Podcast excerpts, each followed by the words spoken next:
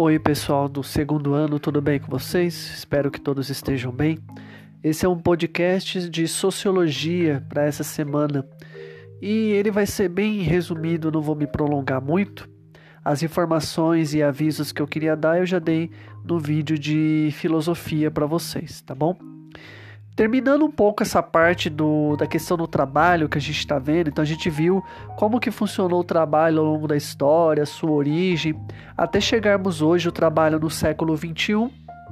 Mas é importante a gente destacar que no século 20 tivemos três linhas de pensamento, três modelos produtivos que eles foram fundamentais para transformar a indústria e também para haver uma busca maior de lucro na sociedade, que foram o Taylorismo, o Fordismo e o Toyotismo. Então, o que, que é, o que, que foi o Taylorismo?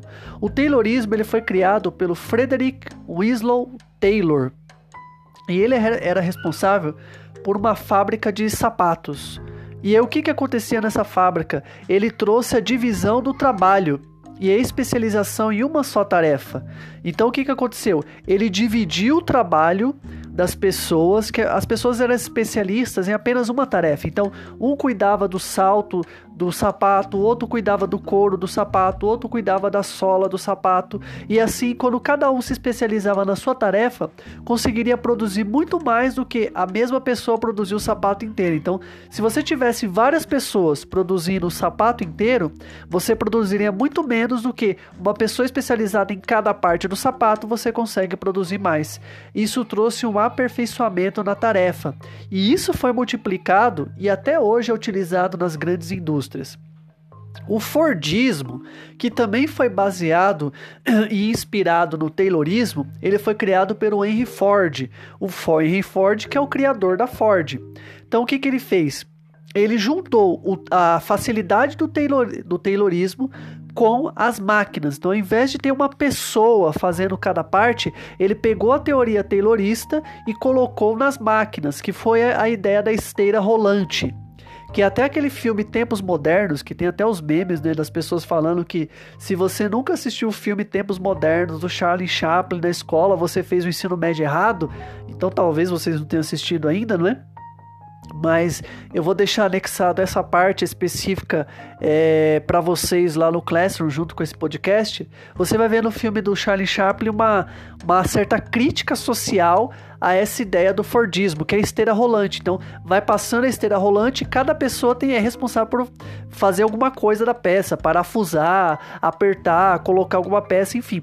Essa foi a ideia do Fordismo. E, e o que, que ele fazia? No serviço era feito num curto espaço de tempo, porque você tinha que fazer enquanto a peça estava ali na sua frente, a esteira não parava. Então você tinha que trabalhar, produzir cada vez mais, e conforme aumentando, chegando no final do dia, mais você tinha que produzir, a ideia de que você produzisse cada vez mais e assim ficasse pronto o carro. Eu não lembro ao certo qual era o modelo, mas era um modelo de Ford que foi criado naquela época. Então produziu muitos carros e até hoje a esteira rolante ela acontece nas indústrias automobilísticas, né? Claro que hoje foi substituída essa parte de apertar parafusos, de montar o carro, tudo mais pela máquina mesmo. Os grandes robôs fazem isso, mas ainda há trabalho humano é, nessas fábricas. Lembrando que na época que foi criado o Taylorismo, o Fordismo, ainda estavam começando as primeiras leis trabalhistas, né? Então, é, as leis trabalhistas elas ainda não estavam em vigor e por isso que aconteciam algumas atrocidades nas fábricas. E nós temos um terceiro modelo produtivo, que é o Toyotismo, que foi criado pelo Taishi Ono na fábrica da Toyota, por isso o nome Toyotismo. Isso já foi por volta dos anos 60, que é a ideia do just in time. Então você produz somente o necessário, evitando estoque. Então, quando você tem uma alta demanda, você produz mais para que venda aquele produto. Quando você tem uma baixa demanda, você produz menos, porque um produto em estoque significa que é dinheiro que você está perdendo, porque você está gastando dinheiro para produzir o produto, mas você não está tendo o recebimento, o, lucro, né? Porque você não consegue produzir. Então, você tem menos estoque quando você tem menos demanda e quando você tem mais demanda, você produz mais. É, quanto há mais procura, mais produção. Menos procura, menos produção. É essa ideia que também é visto hoje. esse problema que nós temos hoje do arroz. Né? Tudo se originou, não foi só por conta da pandemia, né? Na verdade, a pandemia ela foi o grande ponto, mas o que, que aconteceu? Grandes mercados como o da Venezuela, do México e até alguns mercados asiáticos passaram a comprar muito mais arroz do Brasil. Então, como para os produtores a, a, a exportação de arroz é muito mais lucrativo do que a venda no mercado interno, o que, que eles fizeram? Eles venderam o arroz. Então a gente começou a ficar sem estoque. E aí, aqui no mercado interno, por faltar estoque, o preço do arroz subiu, porque as pessoas elas estão comprando arroz, é um produto que não para de comprar, a demanda aumentou, mas foi uma demanda exterior e quem paga o preço é quem está aqui, porque a venda para o exterior é muito mais lucrativa do que a venda interna.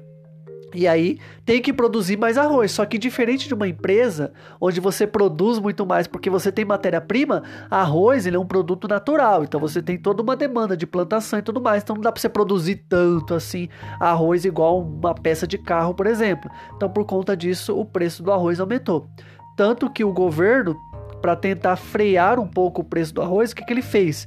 Ele é, zerou a taxa de importação. Então, o Brasil, para comprar arroz, ele não vai.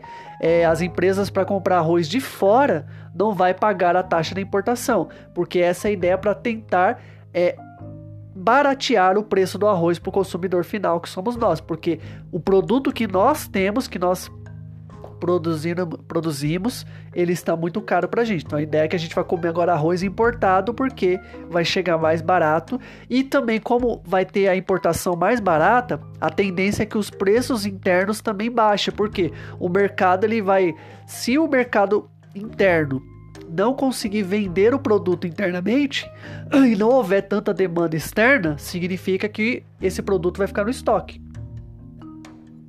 E produto no estoque nunca é bom, porque não dá lucro. Então a ideia do just in time, do Fordismo e do Taylorismo, elas são praticadas até hoje nas grandes empresas, na agricultura e tantos outros, tá? Essa é a ideia da gente ver como que funcionava esses três modelos produtivos do século XX, tá bom? Então na, na próxima aula a gente dá continuidade aos temas, se eu não me engano a gente já está bem próximo de acabar o tema do trabalho, tá bom? E aí na semana do dia 28 vocês vão ter atividades relacionadas a essa aula. Forte abraço a todos, até a próxima aula.